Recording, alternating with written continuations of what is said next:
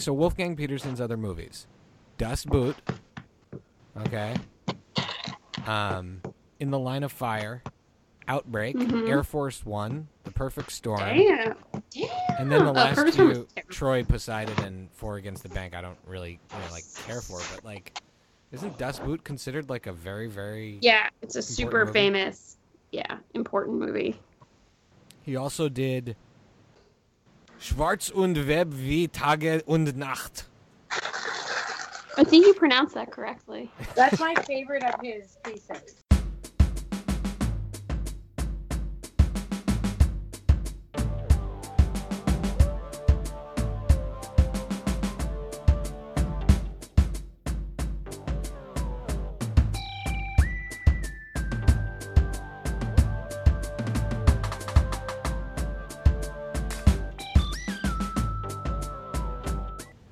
Here we are, and welcome to a, another edition of my favorite part of the week, the Friday Night Movie Podcast, where I get together with my two best buddies in the world, my sisters, Lily and Becky, who are in far flung places, and we recreate the conversations or the experience of watching movies and television and then arguing and discussing them together.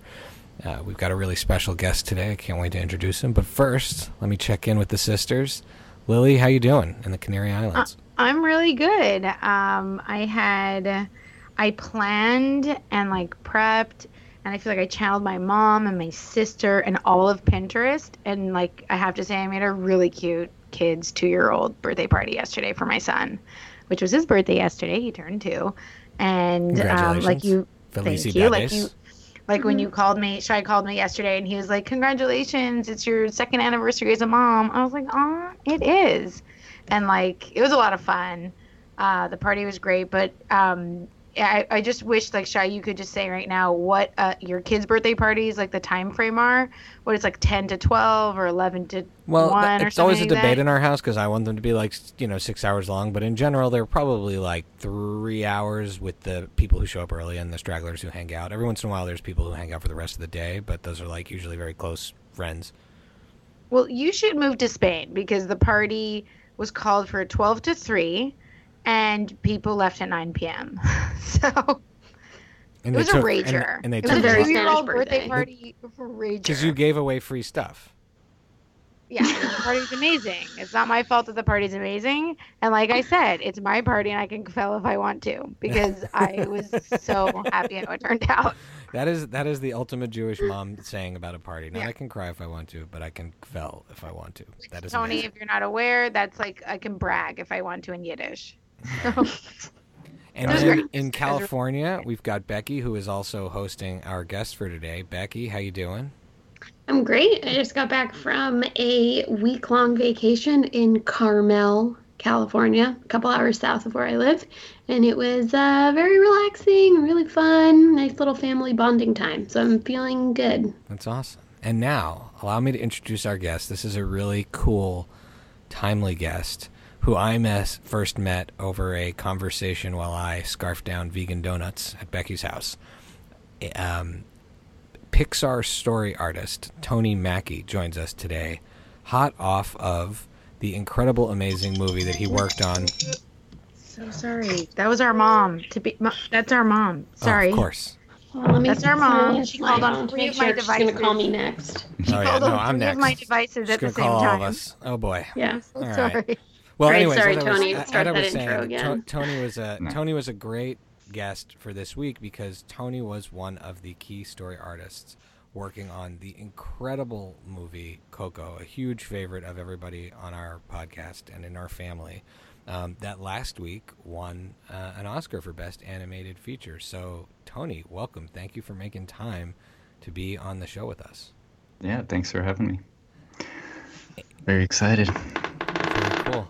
That's, So- that's Tony's excited That's for my us, by first- the yeah. well, I, so before we get into talking about, you know, the main topic for today, which is of course the never-ending story, um, I, I just want to take the opportunity to ask you, just to, if we can, a little bit about Coco and the experience making that um, film. Is it all right if we fire away with some questions? Yeah, yeah. I, Go for it. I feel like Tony should maybe first give a little a mini explanation of what a story artist does because I feel like if people are listening that don't know exactly the whole and how the animation process works, Oh yeah. it might be a little bit of a mystery. All right. So Sure. Tony, what is a story artist?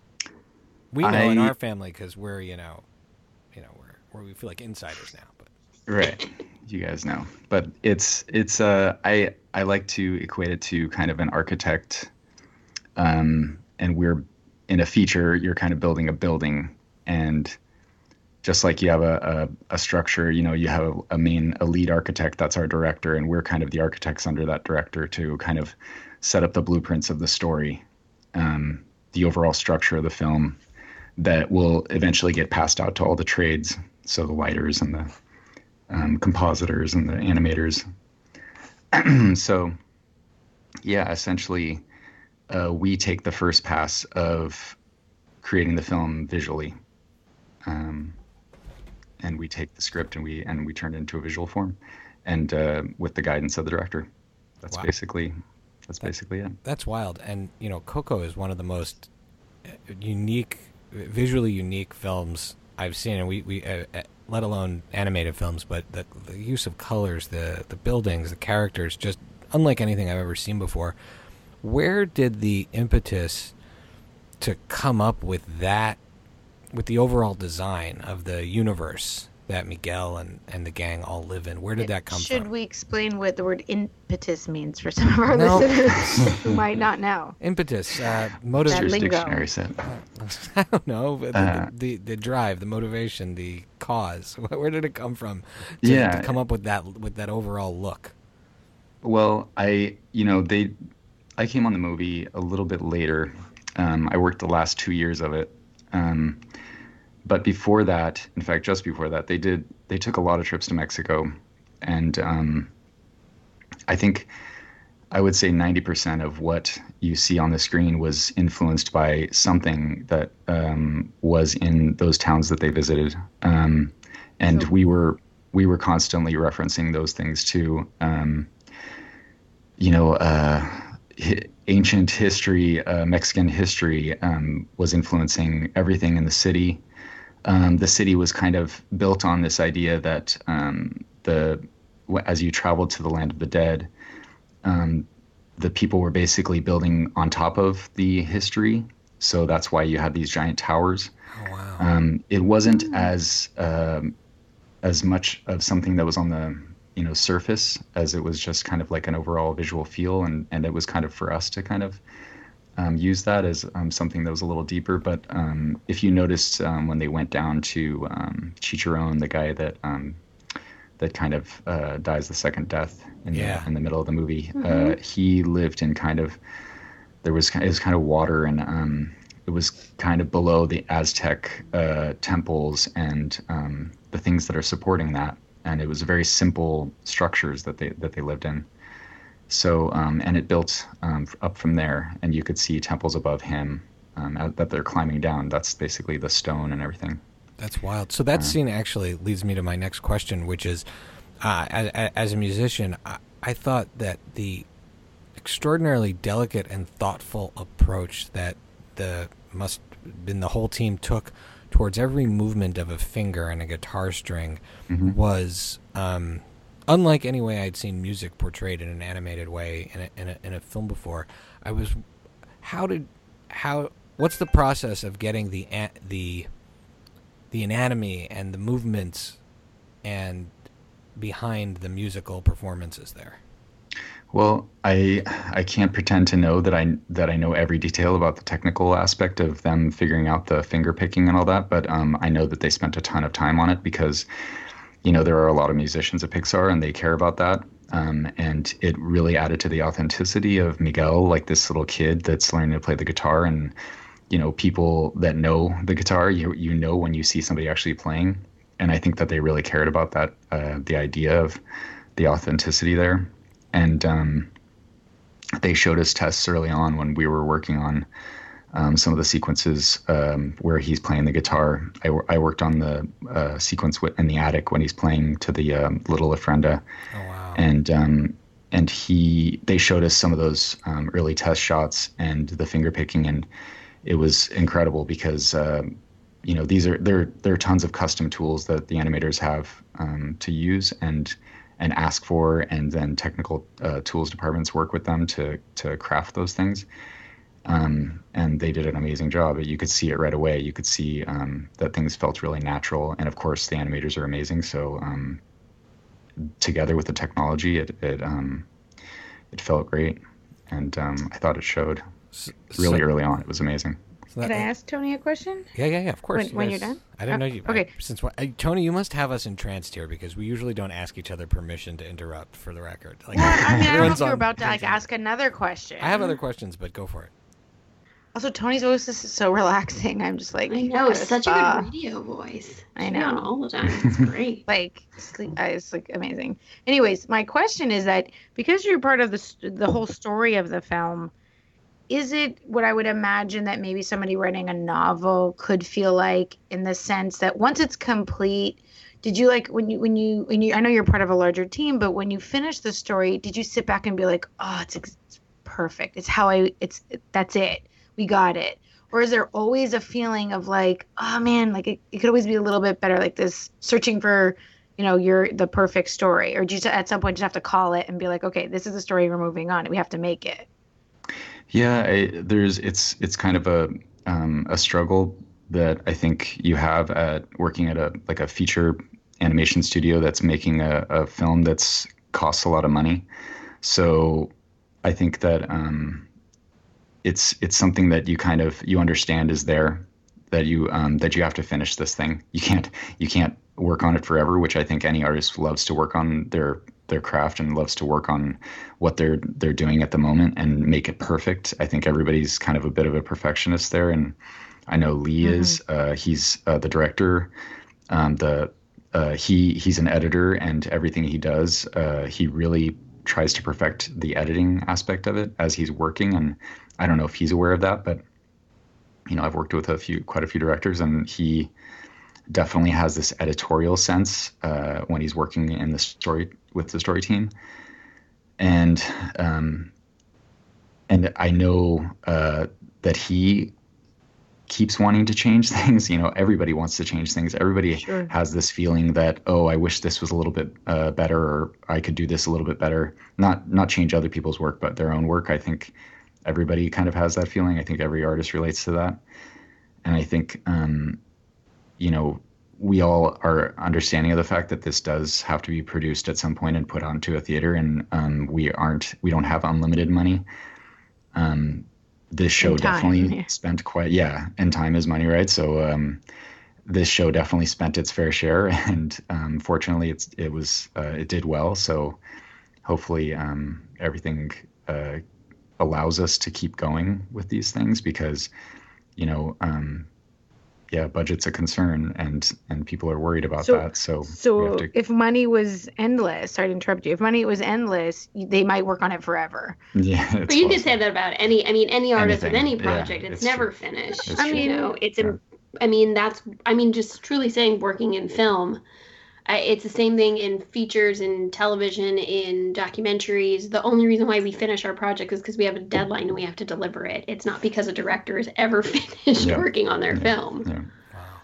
So a, Um, a term that um, Vlad talked to me about recently with respect to animation is the notion of acting, and the fact that these characters act, and that you all, I mean, I, you all as the story artists, and then the animators as well, like you're making, you're, you're making things that don't exist act, and in this particular movie. A movie I know I've been talking about lately a lot, uh, how I've been crying during things, but a movie that definitely evoked so much emotion in me you know, in that, and especially in its final moments. Um, you're lucky that in this case it it's everybody it's not just right, you yeah, no, I don't know anyone who isn't doing credit. A, how do you, how do you, what, what process do you use to make a character act? Um, and be, su- and then how do you feel when a character that you've helped create the acting for evokes emotion from from people?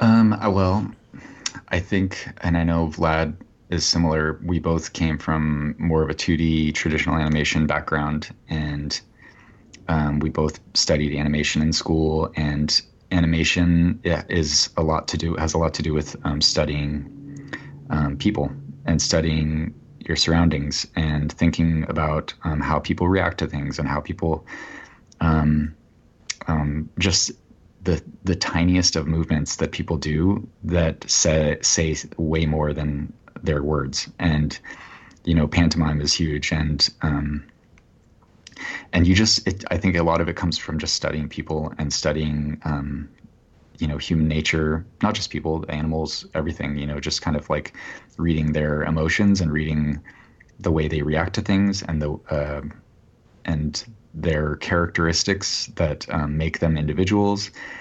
And um, you kind of build a toolbox in your brain of you know things you kind of go to as the first instincts for an acting moment. And sometimes it's a little cliche um, i think when especially when you don't know what a, who a character is and there's we're still trying to figure out who these characters are and every movie has this issue you kind of go with the most cliche ideas because you're just trying to find something that will work for the moment to kind of tell the story point.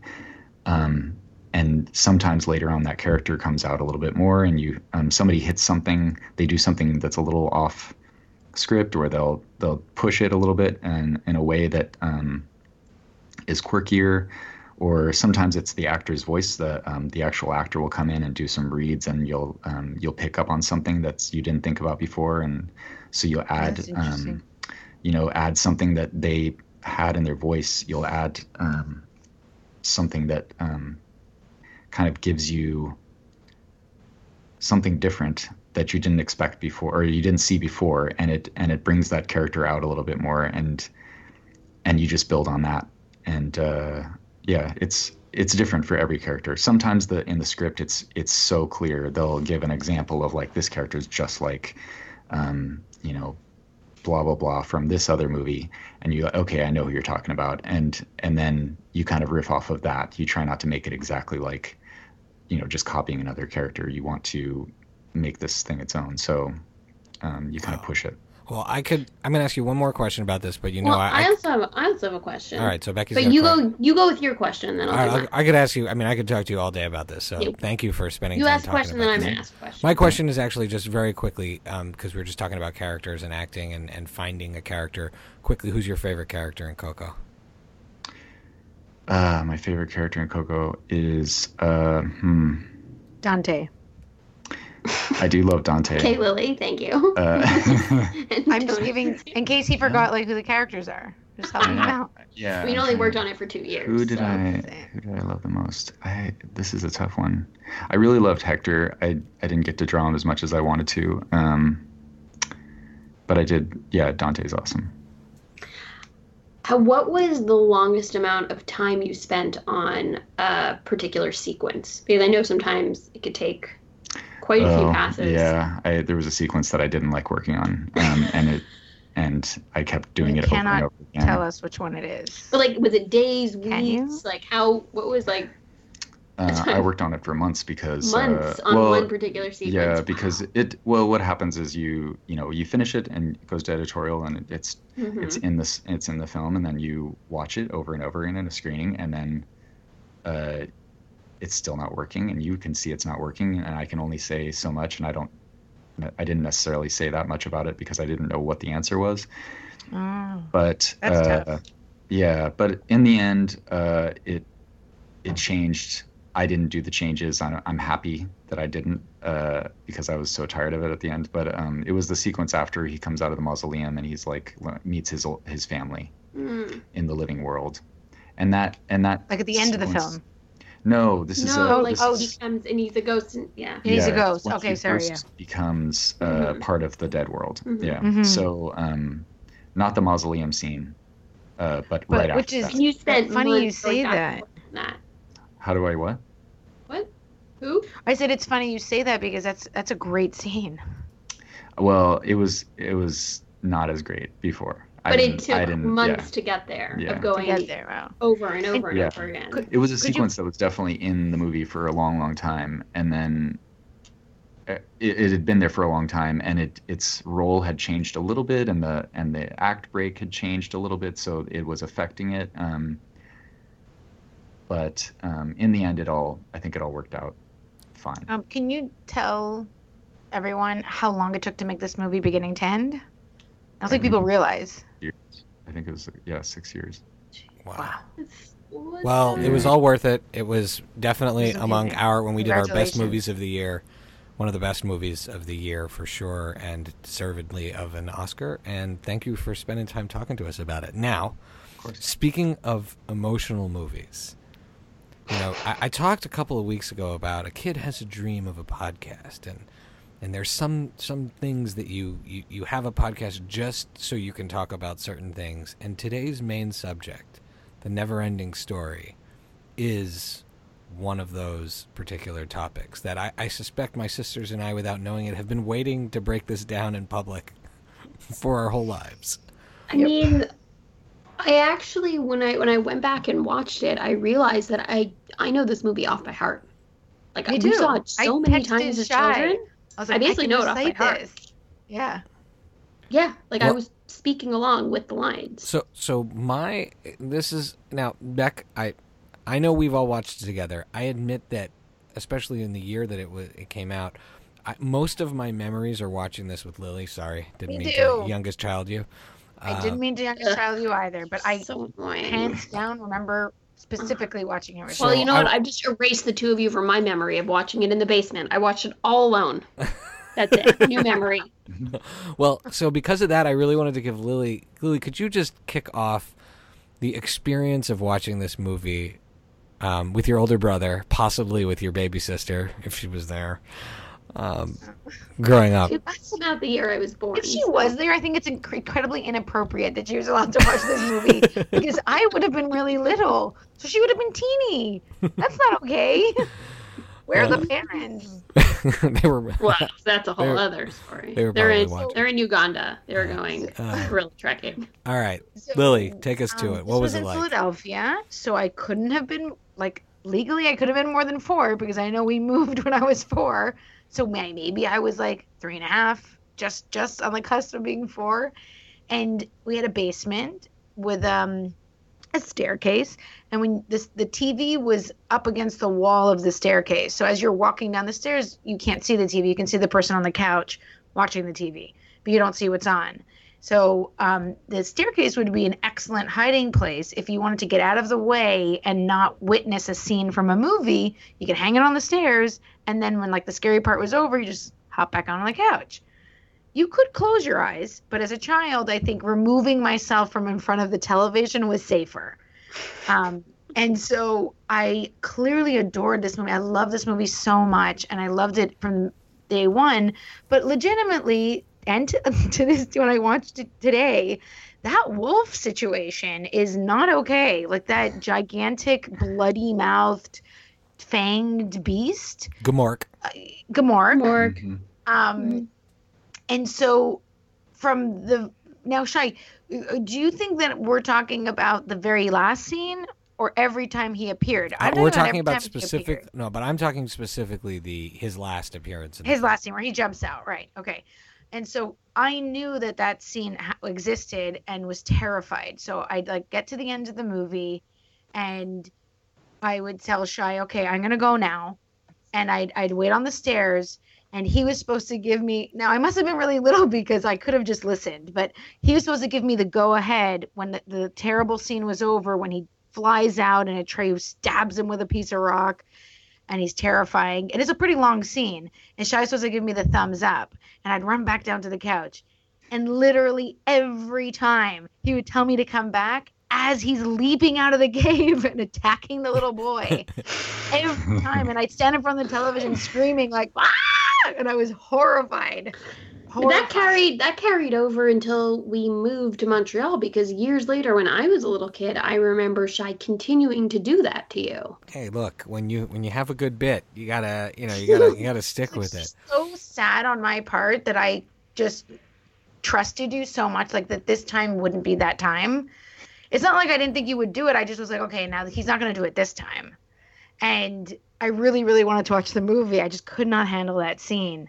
And over and over and over again, you trick me into stepping in front of the tel. But I'd step right in front of the television as that horrible thing is jumping out. This is a Charlie And- Brown moment. Yes, Very that is, that is, a Charlie Brown. That is a Charlie Brown. That's Yeah. a Gmork moment in our house, I guess. Yeah. That's what we call those. Uh, Beck. Uh, so I'll just Yeah. go around the horn and ask folks. So we we all rewatched it. In my case, I rewatched it three times in the last week. It's quite again ninety minutes. It's you know you can make a movie ninety minutes and it's awesome. Yep. Um, it's you know, it's just the good parts. That's basically what it is when you have 90 minutes. You're just showing us the good parts. That's Uh, true. Mhm. Um, so uh, let's go around starting with Becky. We'll do Becky, Tony, Lil, and then I'll go. Um, what did you notice rewatching this movie? You know, comparing your memory of the movie to rewatching it. Uh, what were things that you noticed in terms of the experience? Um, in particular, how good those puppets are. Like as a child, they felt so real, and the makeup and the sets, like all of it was so magical. And watching it again as an adult, it was, it was equal to when I was a kid. it Talk didn't about acting feel. for an inanimate object, right? I- I mean, yeah, no, it was. So what stood out to me is how well the puppets and the sets and the makeup uh, held up. So Okay, that was a big thing for me. Tony, how about you? I yeah, I I think it's amazing how well it holds up because I mean, this is the this is before CG, so yeah, the puppets are pretty incredible. Although I did have an issue with the control that was in both Gmorks and Falkor. Oh, Falkors, their their their Their their, nose. their Their nose. Yeah, they're Oh, like their nose. and nose. they were really Yeah. using I'm that making nose, faces at Tony right now. and it, I, it's the same. I'm- and it's yeah. like Because I think they were trying to make now. it like Right, as if it was nose, lip reading. It's like so they were- exaggerated the nose Because I think they couldn't get the lips the way Sure. like to, and I think they used the nose as sort of like a gimmick to make it look like it's talking. right. yeah. Right. But yeah, Right. it's distracting I mean, as an I'm adult. nitpicking here, you know. No, no, no. I noticed. I noticed it 11-year-old more on sister. Gmork. Yeah. On Gmork, I was like, wow, that nose thing is not okay. That's scary. Gmork's Weird. Looks like he needs a tissue. Still, you're No, terrified. And I and I also feel like I didn't.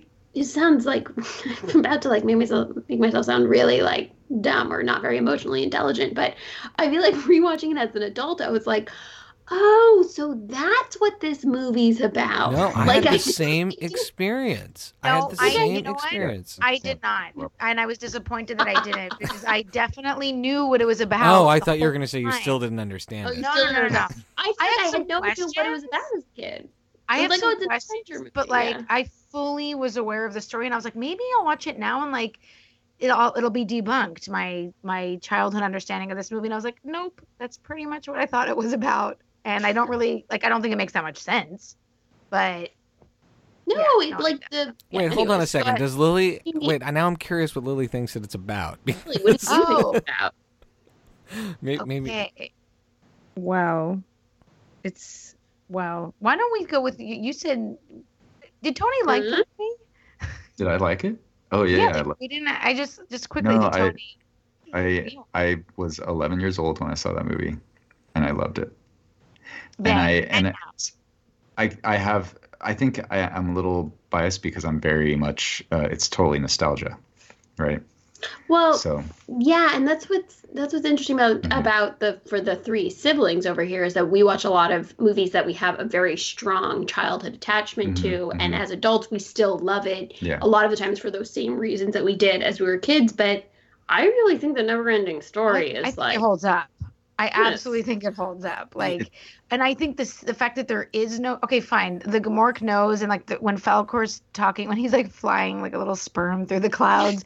at that point, I'm like, okay, like I miss a little bit of CGI because that looks ridiculous. And But we are like used to watching movies that are like two hours and 20 minutes now, where you get all the backstory. Right, Here right. we get like one montage of Atreyu writing Artax, and then Artax dies, and it's like Right. tears galore. But Right. you know what? That was enough. Oh, it was definitely was in the enough. for like seven minutes, maybe. Yeah. Right, and as a kid, I think you feel Yeah. like he's. I, I, I think as a kid, you feel like you've been watching him for your whole life. Like all of a sudden, this is your horse. But I, and I, I want to say that that is a testament to. Okay, wait, I have so many things to say. Hold on. I'm just gonna say that you Just said. start rolling, What did Will. I realize? rolling. Realize? Hold on. You said, what did I realize that we're gonna keep going around with? What did I realize now that stood out to me? Right? Like, yeah. Or like, what do you I- think the movie's about? Yeah. what, oh, I can, I can tell Or, you what or what does Lily about. think the movie's about? I think that's a good But- question in general. Okay, but, but i will say what stood out to me is the acting. The acting is really good for like break in. The acting is terrible. We appreciate that. I actually think for a kids movie that Noah Hathaway, who plays Atreyu, did a better job than that kid who was in the Jungle Book recently. Oh And yeah, but I think amazing. most most child actors did a better job than the kid that was in True. the Jungle Book. Whoa, But- you know, I but I really still like that think kid that, from like- the Jungle Book. Ugh. Ah, bleh. Ugh. But the Wait, point is I'm gonna that take down like a nine-year-old on a podcast. Well, Well, I give him credit for acting casting against director. green screens and stuff like that, and maybe that's why oh, Atreyu did such a good job because he was literally in front of these animatronics and in front of these puppets and in front and, of and the real horse. horse. I, I loved how we all, uh, most of us listened to the director's commentary. I loved how much of a point Wolfgang Petersen made of saying, "We did not kill the horse." I It know, like right? They killed a horse. Like I'm like, oh my god, there were But no they laws used a real horse. They- during this time. They I used a didn't real even horse think that of that as a kid. Oh, that my- it was like Of course, Yeah. you don't think when we of that, watched. but it- Sorry, go But ahead. wait, I'm just saying that the emotion. I think of like we, yeah, what you mentioned, Tony. You know, the horse and stuff. And Becky said, you know, the, the horse is the movie for seven minutes, yet we're crying. And I think it's because he, do, the kid, does such a good job of making you feel like like his horse is dying. mhm. And so I was impressed as an adult watching it, being like, I bet you the acting's like not going to be good. I was No, like, you know what? it's It's really actually not bad. Yeah, and the music's really good too. Mhm. Oh, So- yeah. So for me, the the lesson of the movie and the connection of the first, particularly the first act that takes place in the real world, which I, we must have fast forwarded a lot as kids, made so much more sense to me about how here is this kid who, because of this trauma in his life, the loss of his mother, and his dad's kind of detached, is is keeping his feet on the ground and keeping his imagination buttoned up, and the whole source of the nothing is people losing hope and losing their dreams. And that moment at the end where he says, But I have to keep my feet on the ground when the Empress is pleading with him Mhm. to name her. His dad told him. That scene made no sense to me as a kid. I remember just being like, What's I going agree. on? Why is she talking to him? I do remember thinking, what does he mean by keep, keeping his feet on the ground? I took it literally.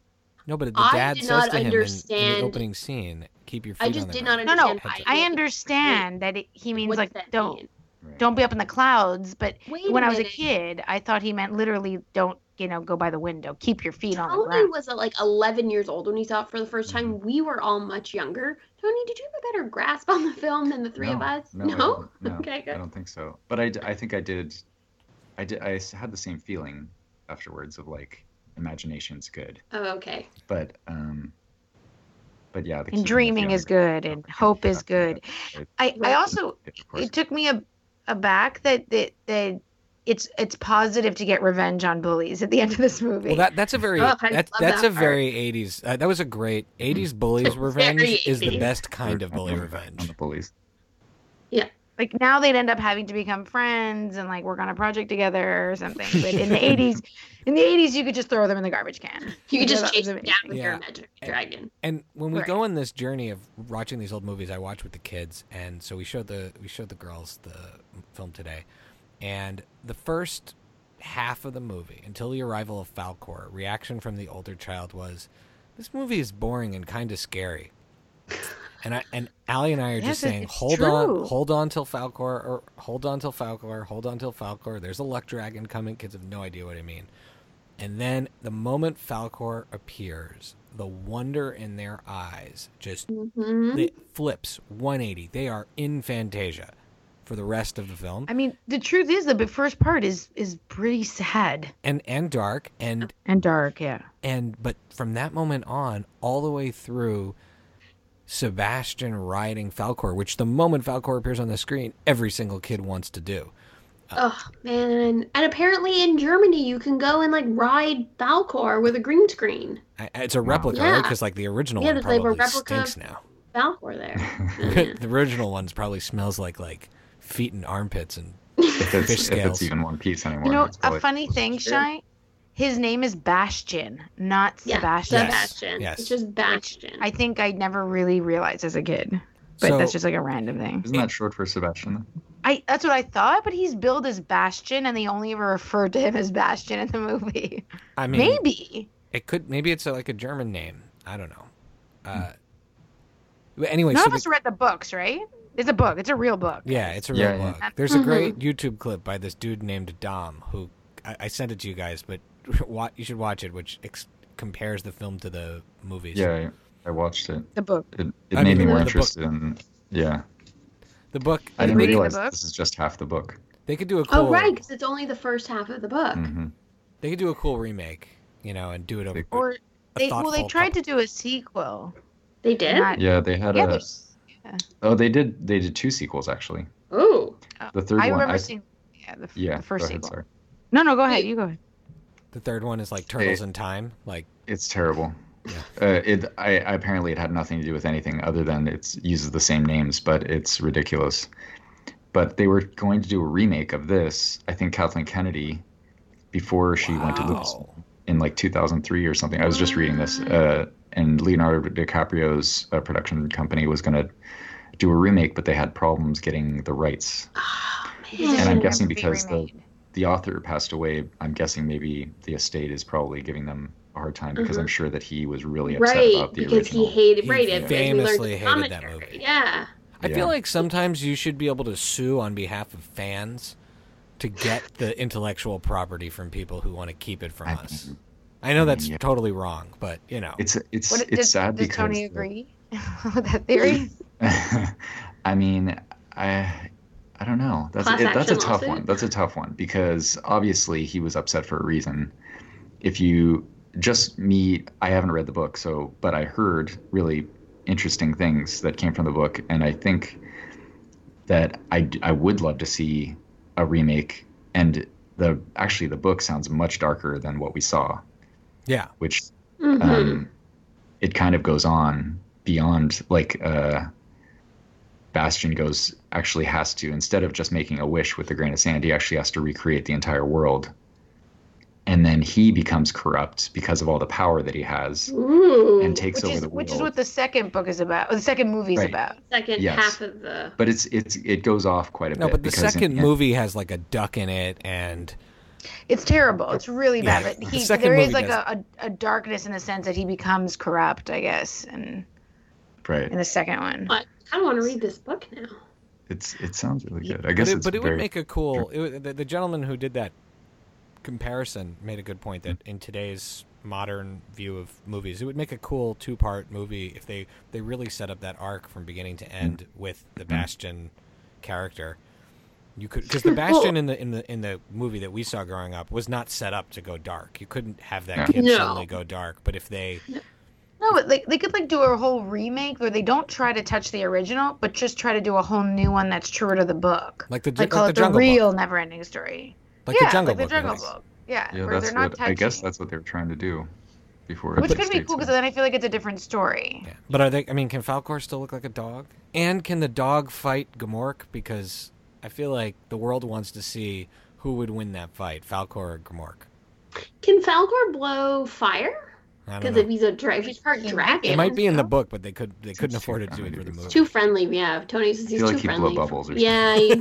Bubbles. Oh my god, Tony! Obviously, you work at Pixar. That's sweet. amazing. That's amazing. We never would have thought of that. Blow bubbles. It's a weird. so Lily, you have one of our favorite bits to do when we're talking about a movie is Lily's rapid fire questions. Oh my god, I have so many questions. I have so many questions. So, It's so the way this Okay. works is Lily's going to ask rapid fire questions. Not everybody has to answer. So Lily will ask, and then If she'll you probably answer, start answer answering quick. her own question in the process. So just jump in, Okay. Tony. If you Okay. want to just answer the question, go for it. Okay. And then I'll cut One. her off and tell her to ask a new one. Okay. One. It's just a statement. This is an example of a movie. Wait, so it's not a question.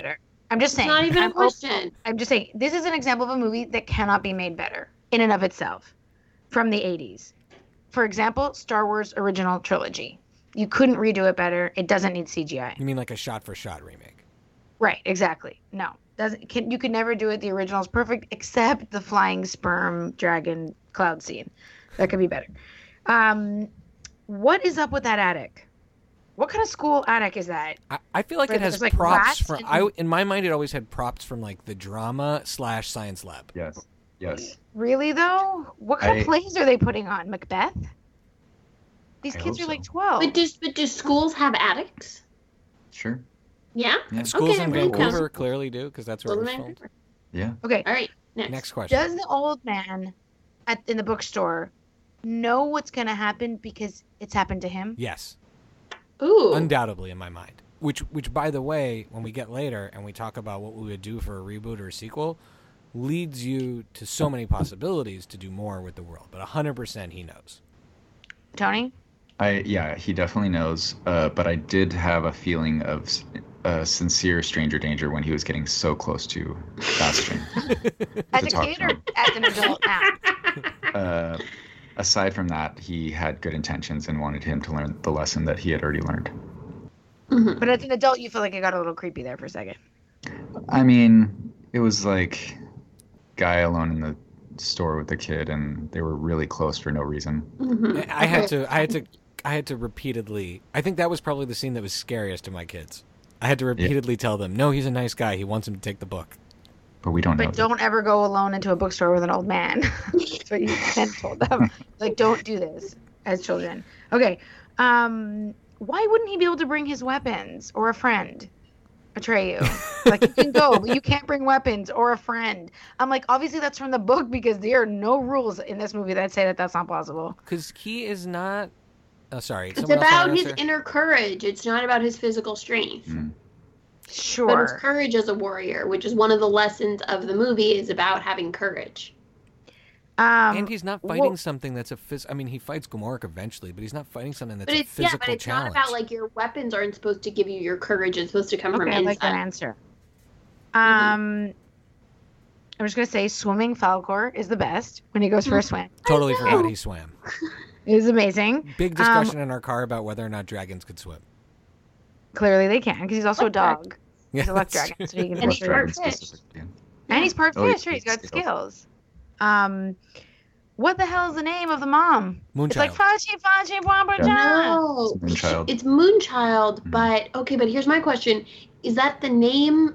No, his the mom's name is not Moonchild. He names the Empress Moonchild. Yes. Really? Yeah, his mom's Um, name is guys, Moonchild. we need some No, clarification. no, no, no. here. Clarification. How did you know it's in the Moonchild? director's Because you heard it? In the director's commentary. No, in the director's commentary. Oh, In the so like as an director's com- audience member, you can't hear it. no, wait, but as a kid, did you know what name he was saying? No, no, no, I only learned it from Wikipedia. Like, and, and then, but in the director's commentary, Wolfgang Petersen, he a confirms that it's Moonchild, and b, as the credits are rolling, or towards the end of the film, he just says, he just says, "Yeah, no, it's not the same. It's not the same name as the mother. It's just another name that he gave her. No, no further explanation." so I suspect, I suspect it's that it has to do with the imagination of what Bastian imagines her name would be. All right. But in the book, does does Bastian name the Empress Moonchild, or is that for like the American movie or whatever the international movie that was made? Like, where Well, does none of us read the Moonchild come from? Why Moonchild? Also, to do with the book. as a kid, did you think you knew what name he chose?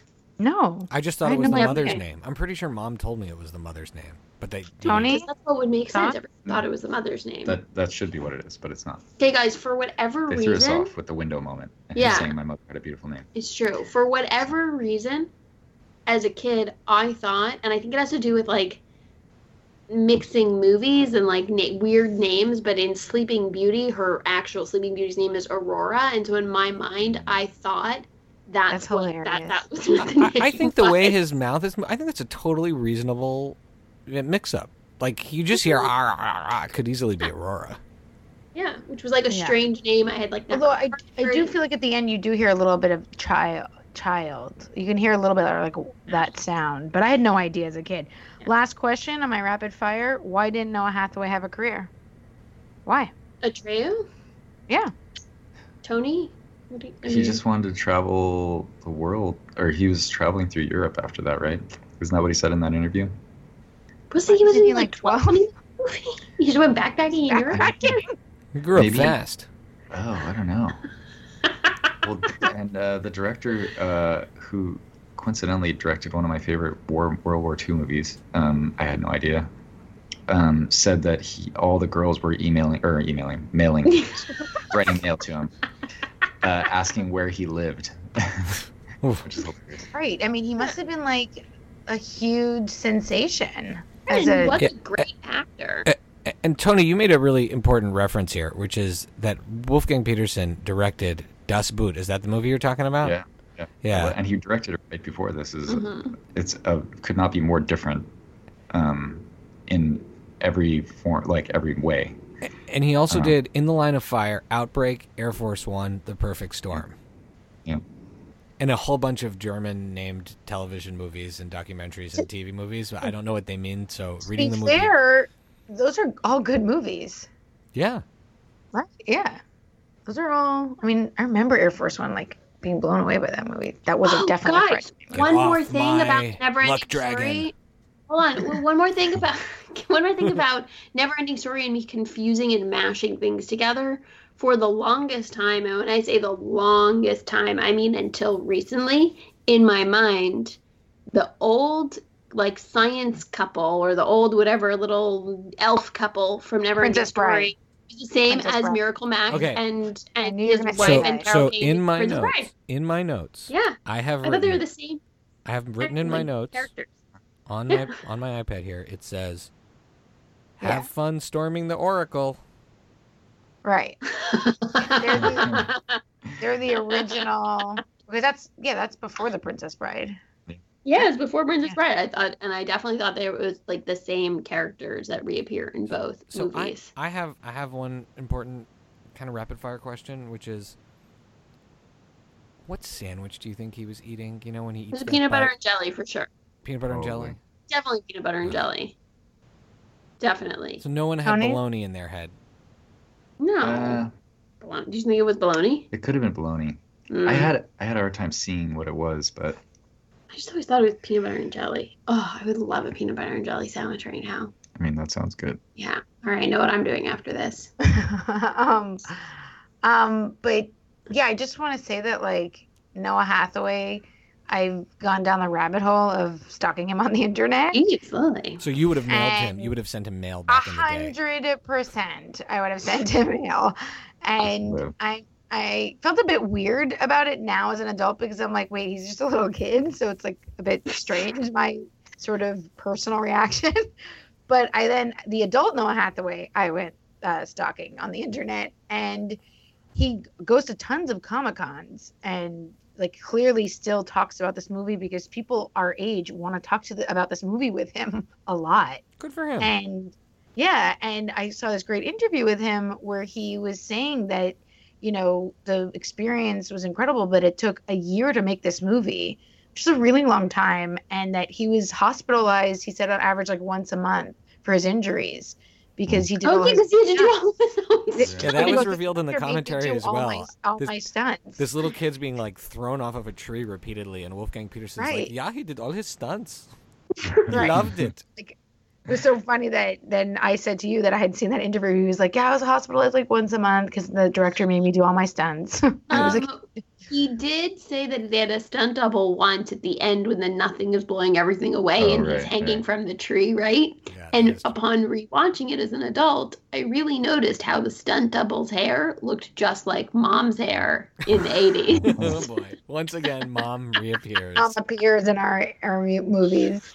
Okay, Uh, let, but let- he seems like a nice guy, and he's a tattoo artist. If cool. anybody good needs for a him. tattoo, I I hope. I hope he's doing. All right, so I have let's crush talk. Oh, sorry. you had go- what? go- Twenty, Coney, go for it. Question. I had a crush on the princess, and oh, I learned that she was actually going to school for acting in San Francisco when I was a kid. oh my god. She's older than me though, so Oh. But, but you By was- one learned this year. as an adult. Only one year, so she wasn't that far out of your No, reach. That's right, she's from San Francisco. no, she's from Europe. Oh, but she was in San Francisco. She was Francisco. going to school in San Francisco. Wow. But you knew this as a kid or now as an adult? As a kid, Wow. definitely as a kid. Oh so, you- so you, so oh wow, that's wild. Okay. Be so close yet so far away. Mm. Mm-hmm. You could have been Mr. Empress. No, Mr. Child, Mr. Mr. Child. Child. Assuming Mr. Moon is her first name. Mr. Child. Tony Empress. Child. Childlike. Mr. Childlike Empress. All right, so Other MVP. than we don't love Isabel to death, and I'm just saying you could have been Mrs. Mr. Just- Empress Child. So let's do MVPs. Uh, Becky, who's your MVP? Uh, Atreyu. Atreyu my MVP. T- Tony, Same. who's your Yeah. okay? Tony, who's your MVP of the movie? do- I would do a trio. Uh, for me, it's Falkor. To me, that is the thing that Of course. Sorry. Wha- The horse? So he said. Oh, I said of course. Is that a horse? Falkor? I forgot about Falkor for a second. No, but Um, Atreyu was my. To me, Falkor's like guffaw, his laugh, it's so great. It is. I All mean, right, he's and who kinda- is, if it's even possible to have one, do you have a least valuable player in this? Ugh, the movie? guy with the snail. He's Deep so Roy, who, who played the No, Oompa Loompas in. Charlie and the I, Chocolate I Factory? think he, I'm not complaining about the actor. He did such a good job acting that his character's so obnoxious. Um, I actually think the most obnoxious character is the ancient turtle, the ancient one. oh yeah, What's her name? A tool. Morla. Mor- Morla's so mean and heartless, and he just lost his horse, and he's in the middle of that mud swamp, and she's so awful. I was, She's I was in his irritated face. Always mad at that turtle. Sorry, Yeah, Tony. but boom. Tony. Tony, you have a least valuable player. Yeah, more like I agree because I, I was so annoyed. Although the puppeting was really good, Yeah, puppeting. and that character actually looked the best to me. Yeah. Mhm. Oh, for sure. It looked like Technical standpoint. Technically, Yeah. technically Yeah. speaking. Morla was great. Well, yeah. look, if it can annoy Char- you and it's not a real thing, it's pretty. Again, they must be doing something right, right? Like if it can get under your skin the way it the way it shows such indifference to him is so awful. yeah. hmm And the whole idea that it's talking in the um in the plural. Yeah. So awesome and we don't confusing. care that we don't care. Right. Which, and then it's really actually just kind of funny though when he goes, but then we could die, and and she's like, and then that would be something. like that's just kind of funny. kind of reminded me of talking to Nana when she was really, really old, like 95 and a half, around that age. Yeah. well, all I'm gonna say is I hope Dad's turned off the uh, podcast episode before you said that. Well, that was a nice thing to say. Oh, okay. That's like funny. Oh, okay. That All would be funny. Oh, all I right. mean, laugh about it. All right. Whatever. no, it's fine. All right, so let's do a variation of Pitch Imperfect. So, Tony, one of the games we play, it's called Pitch Imperfect. Um, the original version, uh, the OG version, Becky invented, which is we look at a teaser trailer and, and we make a pitch for what we think a particular movie is going to be about, and then what it should be about. But let's just jump ahead. If you were rebooting or sequeling or, or tackling this property again now, what would your pitch be? Does anyone want to go first? oh, feel like I'm being really put on the spot here. And last time we did this, I had weeks to prepare. Really, I feel like I think about sequels for movies from my childhood like all the time. Like if you Wait, if, so what if you wanted me to do like a? Ghostbusters three or Buckaroo Banzai two right now, like boom, I'd start like rattling it off. Okay, but you, you want to? it's a free for all. You could be reboot, you could do sequel. Like what? How? What would Yeah. you do with the material today? Is what he means. I, know what I would do, but I want to give I you know exactly what I would do. All right, Tony. I would I would do exactly. Uh, I would follow the book. I would like after after hearing the things that I heard, I thought there were some really, especially it's very um, relevant right now Mhm. actually. Okay. So, anyways, So instead of trying to like remake the fantasy campy kind of like sweet childlike one, go true to the book, darker. well, there there would still be the fantasy because Right, that's sorry, that's really yeah, important, yeah. like the imagination, Sorry. all that stuff. But it but, but I meant like the sorry, I meant the, the like- idea that yeah, the power and the corruption and the mm, and the and taking that lesson and bringing it back to the real Mhm. world and actually using it for good. I thought it was cool. So Who would you cast as a Atreyu, Tony? Mm. I mean, I mean, you can think on it. I'll let Shy go, and then you So, can come so back. I'm going to take a different approach. Although I love, I would, I'm, I'm seeing that movie, especially if Tony's actually making it. Like if Tony's doing the story art on that, I'm in. Yeah. Uh, some storyboards. What I what I would what I would do is rather than try to tackle the book again, I would plan from the beginning a trilogy, but it like a good trilogy, not like the Hobbit trilogy, that follows a similar arc, more complex arc to the uh, to the original book, the way Tony was talking about it. Um, but I would modernize it, and I would bring in probably. I mean, this is both trendy, but I also think would be interesting. Is I'd wa- I'd want to see a more active female lead character, and I'd like to see. And this is just my nature. Is I like to see a more team oriented quest. Um, I enjoy the relationships that develop when, particularly when they have young characters come of age while facing unstoppable odds, whether it's Harry Potter or um, or uh, the you know the Avatar cartoons, which you guys know I talk about all the time. I would love to see that, and I'd like to see it follow the acts of that original book, but it could take place in the same universe as the original one. And the comparison I'm going to make is is kind of hilarious, but the, one of the first things that came into my mind as I was watching this movie again, and I fully grasped the fact that he was reading the book and he was inside the book, is that he is um, is that this is basically the original version of Jumanji. And they just did this remake of Jumanji that kind of lives in the same world as the old Jumanji, but it's That's what modern. I said to you the other day. Excuse me. No, I said it too. Hmm? I said I, I, wrote said it. that to you. No, I think everybody said it. That we we're, were talking on the phone, and Mhm. I was like, I would do something that's like in the same world the way they did a Jumanji sequel, but it's not really the same thing. oh, okay, all right. what I said, No, no, but I, would- I, I, I, you did say that. What I'm saying is, is that this movie reminded me of Jumanji. But you're right. Lily, Oh. Lily's idea is absolutely that. That's where I would go with it. And then we talked about how we'd have Millie Bobby Brown play Atreyu as a Yeah. girl. Absolutely. So she well, I would see like the all of these movies. I don't have a pitch, but I would see all of the movies that you guys are pitching. I love the idea of staying true to the book, going darker. I love the idea of it being a, a similar story that exists in the same type of world. These all sound like super fun. In fact, if you made both of them and released them at the same time, I'd go see both. Mhm. Cool. hmm There we go. Greenlit. Lily, do you have, G- Greenlit. Becky, the the film executive on the team has given us the green light. Now, uh, Lily, do you have do you have a pitch, or do you want to? Should we go on? No, I, I, I just was building off of yours and saying that I would do something where I'd have Millie Bobby Brown be in the movie, maybe as a female, like make Atreyu a, a girl this time. Or, or have a girl like Atreyu character in our Jumanji ish sequel. Which sounds terrible now that I'm saying it out loud, but I feel like it'd be really good. not Jumanji as in make it a comedy. No, I just right. I just mean like the way that Jumanji exists in the same world, but it's not an exact. Yeah, yeah, yeah. Yeah, like I don't want to see Falkor like farting. Like, No. No. We, we do want to see him blowing bubbles, though. Sure. Yeah. That's Tony, like I Uh, like Tony's now the MVP of this episode for saying that. I Brilliant. I will say that the book also um, had Atreyu as a green character with blue hair. I think it was Oh yeah, yeah. Really? makes Oh. which to me makes a lot of sense because we want that world to be very fantasy. We don't want it to be so much like Oh, yeah. um, instead of a Native American, which I felt like okay, I get there's like some symbolism there, but it wasn't necessary. yeah. I wanted it to be more of a Mhm. fantastical character You would have wanted that you could relate to to because you can re- You would have wanted him to be. Is what you're saying. more fantastical. Yeah. And Mhm. they Mhm. and I think they could pull that off now, particularly Yeah. mu- Mhm. much better. Um, okay, well that Almost- that's kind of I'm rapid. they maybe didn't in the original though, because I feel like they it would have been maybe too kitschy, and now they could do it well.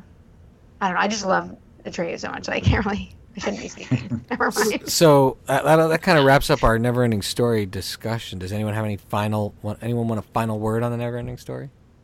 I just The always song? love the. I love the rock monster. I love him. Oh yeah, I've the scene loved him. the scene where he talks about his good strong hands. Do, do you Uh-huh. guys want Uh, who who Our who in, who in our grandfather. family? Our grandfather. Our grandfather. grandfather. yeah, always oh, makes me think of Papa. Always ugh, makes our Papa. grandfather. I can't even go. I can't even go there. I Anna and Papa are in this movie, and Mom. It's a Corman family special. But can we just say the song? The theme song is amazing. Oh yeah, it's the greatest. It Theme What does. movies song. have theme songs that are this good today? We do a round of singing. No. Yeah. Hmm? Turn around. Right. Na, na, Look na, what you na, na, na. I was telling Shay the other day, wait, I was at a restaurant in Spain on a terrace, and that song came on like the, the speaker system of this restaurant. And I got up from the table, I walked over to the speaker, called Shy, put my phone up to the speaker like a crazy person. And I was like, Shy, you won't believe it. And all I heard was. "Whirr." I had no idea what she was talking about. But it was pretty crazy that that song came on. And this movie, just want to say, is one of the few things I connected with, like pop culture wise, when I met my husband. And we net, we, like, I remember being like, "What cartoons did you watch as a kid and stuff?" And like, it's all these Spanish ones or like some random like German gnome car- uh, cartoon that was really famous here, and I was like, oh man. And then somehow we got on the subject of Neverending Story, and it was like, you know, total understanding of this movie. Although the characters' names are different in Spain, but we'll let that slide. And um, yeah, it was super popular. Don't bury the most important character name difference. I mean, it's kind of why we're letting letting you tell this story, Lily. yeah, That you don't. Otherwise, You can't just bring that up or and No. not tell us the name and the point of sharing this bit of is that I said I said to Jose, I was like, yeah, and like you know, as a kid, didn't you love Falkor so much? And he was like, "Who's Falkor?" And I was like, "Wait, aren't you talking about the Never-Ending Story?" And he's like, "Yeah, aren't you talking about it?" And I'm like, "So, like the giant dog dragon?" He's like, "You mean Fuyu?" I was like, "What?" I was like, "Fuyu." You? Since then, we have had that argument. So, what, what the word Falkor means to us, it's Fuyu to him, which is just not okay. So, all right, let's talk about what we have been watching. Um, I give Becky some I told you show status because she introduced us Oh. to the web series of Gay of Thrones, which is I was pissing myself hilarious. I, I Game of Thrones is a show I have a complex relationship with because I do love it, but I also hate watch it a little bit. And Gay of Thrones perfectly like fills a gap that I needed to help me enjoy the show. Like I, I'm one of the few people who despises the Red Wedding episode, so I went back and I watched the Red Wedding Gay of Thrones episode, which was amazing, and it like healed my wounds. Uh, Bla- uh, uh, Tony, have you ever seen it? Oh, uh, have I seen it? he's I- seen it. I've been watching since its inception. Really? I'm a huge fan of Jonathan. Really, Uh, Tony? Mackie? Well, Jonathan is uh, like the main guy on uh, the new series of. Um, Oh, Queer Oh, Queer yeah, Eye. Oh, absolutely. oh, we have discussed that in detail, Yeah. in depth. Our love and obsession with Queer Eye. fantastic, fantastic. He makes it. I yeah, huge fan. But but did you? But you watched Game of Thrones before Queer Eye? oh or yeah, no? yeah. No, no, Oh, no. yeah. yeah. I I had been watching Gay of Okay. Thrones since it started. Every pretty much, I watch it pretty much after every episode. In fact, you might And be a reason I know about Game of Thrones. I may have told I, you about I think it's likely I, I know of Game of Thrones. So then through Tony knowing. gets the I told you show. Yeah, he he gets the I told has, you has show. Becky explained to you I told you so? So now, Tony, I have to call you a genius. Because if you recommend something that one of us ends up loving, then it becomes an I told you show. So you have Oh, I nice. told you. Show. We should Beck. We should have like an I told you show like tally, like who gets credit for which one. So, but Becky's I'm for winning. sure so you winning. wanna play? Becky's for Yeah, sure yeah, winning, sure. Shy. All right. Because Becky not win. only my I told you show with Becky is Game of Thrones and now it's Gay of Thrones. Like Becky has me beat.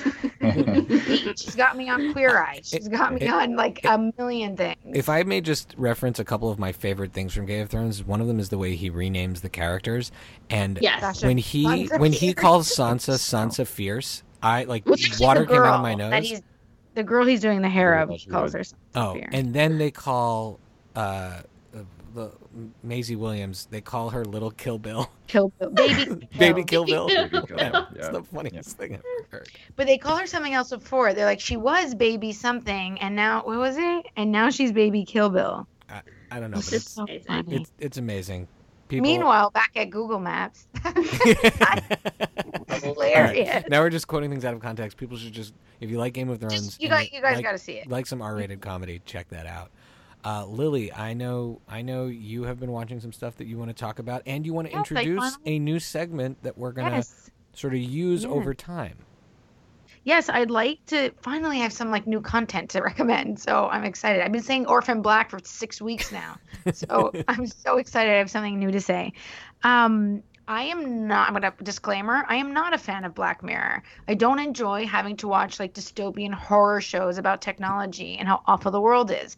I am like completely agreeing with everybody who doesn't like the show. However, it's brilliant and there are a few choice episodes that like rock my world and I think they're amazing and they're not sad or depressing and they did an incredible job doing this sort of you know reflection on technology and our society and in a very beautiful uh, intimate way and those are the episodes from the season three is san junipero which is awesome and then this uh, current season season four is the episode hang the dj and I highly recommend it to everyone. I really would like somebody to watch it so I can talk about it with them. My brother-in-law in, uh, introduced it. I always watch it with him because he knows like which episodes I won't like, and he finds like he cherry picks them. You know, I can't picks them out for me.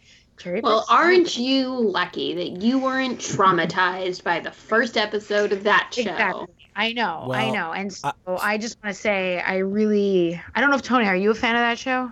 I yeah I well I haven't seen the latest season. Uh, we Well- could get into it. We tried. Appar- uh, yeah, apparently it's really dark. Except Mhm. this one episode is like my brother-in-law was like, you can't watch any others from this season, but but this one you're gonna love, So- and I it was awesome. so Lily, and the new segment is Oh, tradesies. So I text Shy and I'm like, Shy, you gotta watch it. And both my siblings are ignoring me after I've told Mhm. Alex, my brother-in-law, that now they have to watch it because of the show, the podcast. When I recommend something, they're gonna have to watch it. And then and then the two of you are just jerks and you're like, you're not even answering my text. Yep. And so the, the podcast means nothing to anybody in this family. And I'm like, come on. And I text Shy, I don't know if it was privately, and I was like, Shy, like, come on, just watch it. And you're like, not for all the chucks in the world. And I'm like, please watch it. I'll watch. I'll watch like two. no. You said that one episode of Chuck. You said you'd watch, I'll watch one an episode of Chuck if you watch uh, Black this episode of Black Mirror, and you're like two seasons of Chuck for one Black. so, so I said, I said, if you watch two seasons of Chuck, I will watch one episode of Black Mirror. And my basis, Oh my God, Totally have to. Yes. my this basis for idea. my basis for the like economics of this is this. Number one, things recommended by people who aren't one of the three of us, and Alex doesn't count in this case, your brother-in-law. Uh, those those get a higher value. Meaning, if someone's listening to the podcast and they recommend something to us, yes, two of us are probably gonna, at least two of us are gonna are, are gonna watch it. But Lily just giving me a random show that has no previous. Um, uh, equity with the family and be like, you have to now watch something uh, that's, by the way, a horror show that's going to upset you. It's Uh, not scary. When I have a backlog of things I've been asking her to watch, um, and also just from the mental investment that that will take for me, I, I, I equated it to, I'm like, yes, I will get around to Black Mirror if you watch two seasons of Chuck. So, okay, Shy, Shy I want to make a trade with you. So I'm I'm watching Airbender, but I'm still not hooked. I will keep moving forward with Airbender. How far are you into and Airbender? Add, and add the first season of Chuck. So I will do Airbender plus season one of Chuck if you watch season one of Outlander. done.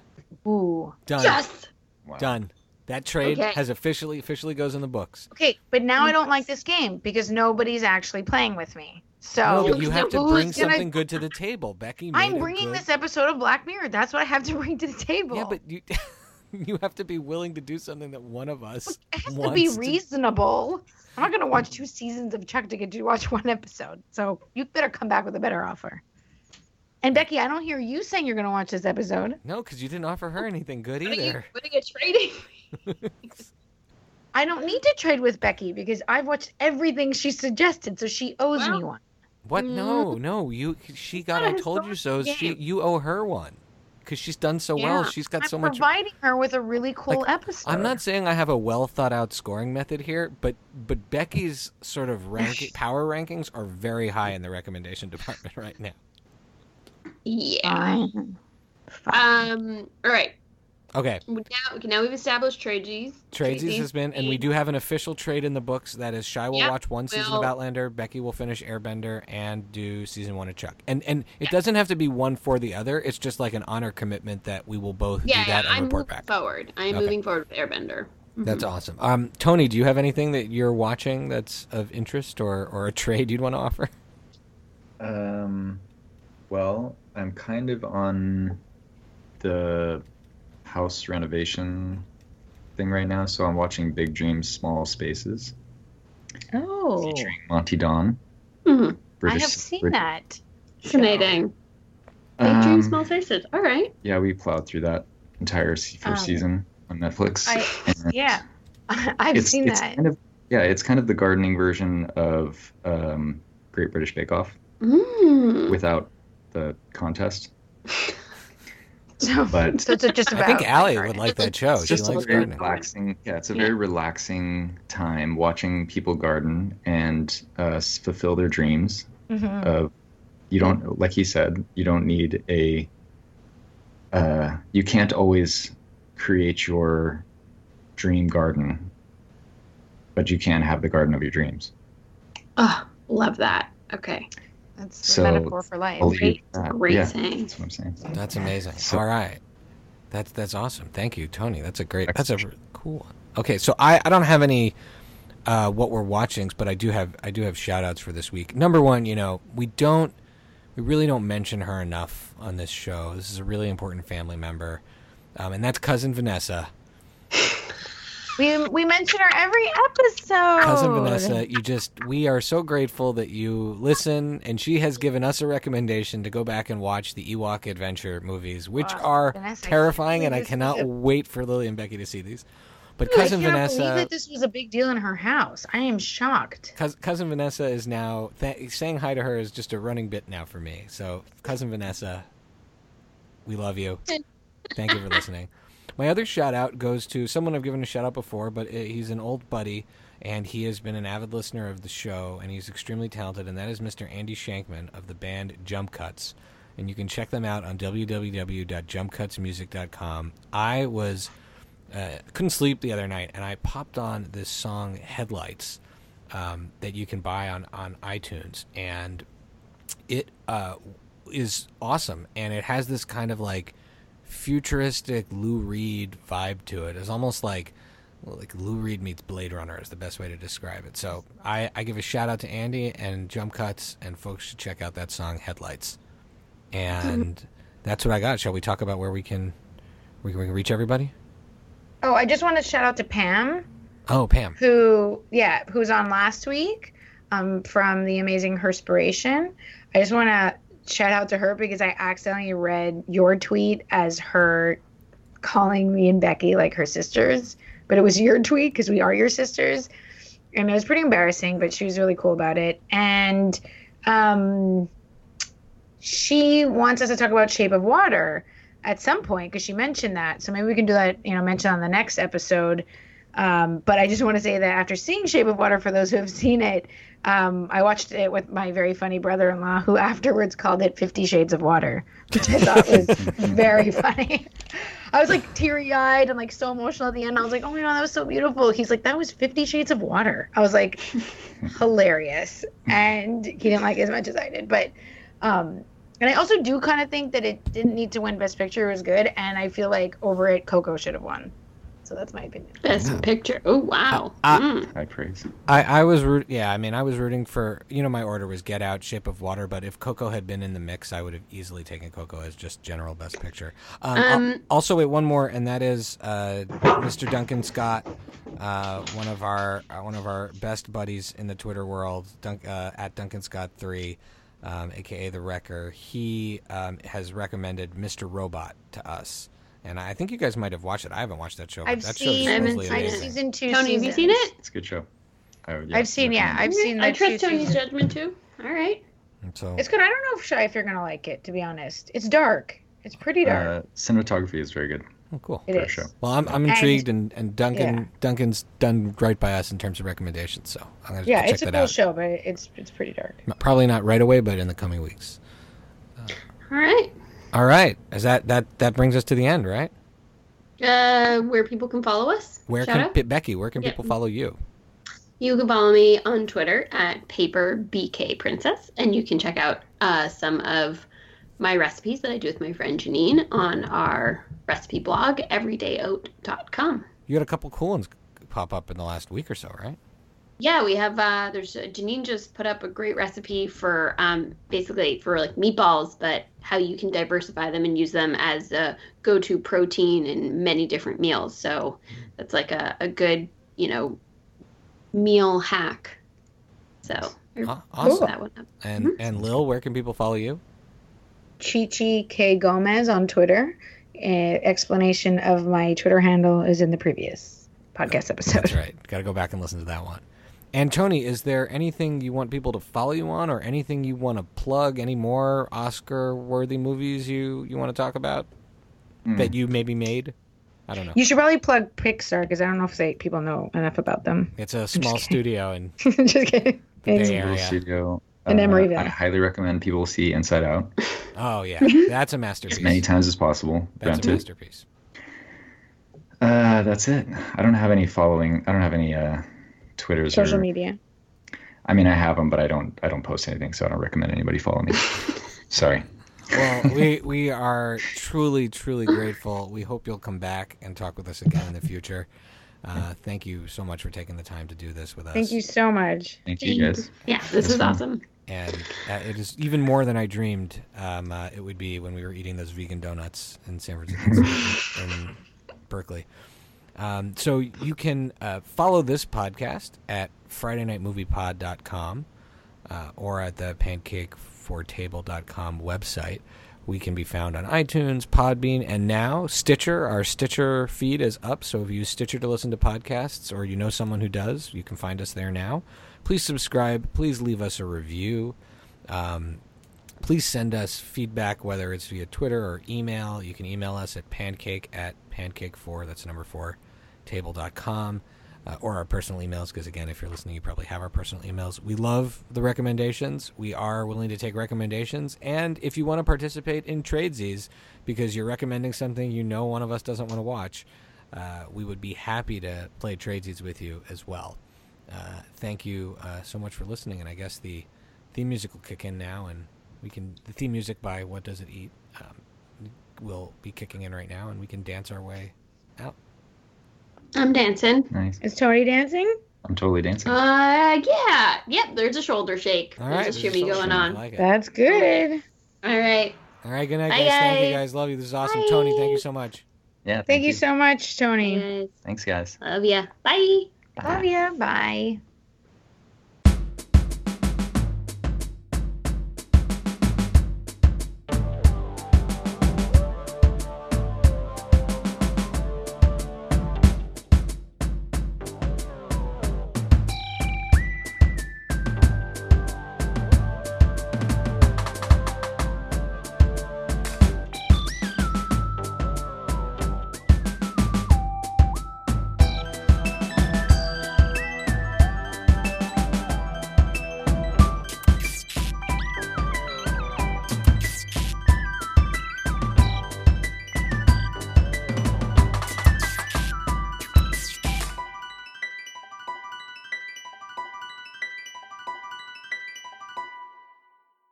I need to. I literally like cannot go on unless I hear you guys sing the freaking theme song. Of the Turn never ending around. story. Na na na na. Na, na. The never ending story. Na na na. I, it, I don't think it's a na na na. I think it's a uh. uh, uh, uh. It's a little bit more. It- in the It's really whatever you want it to be. And when I sing it, I think I sound really good.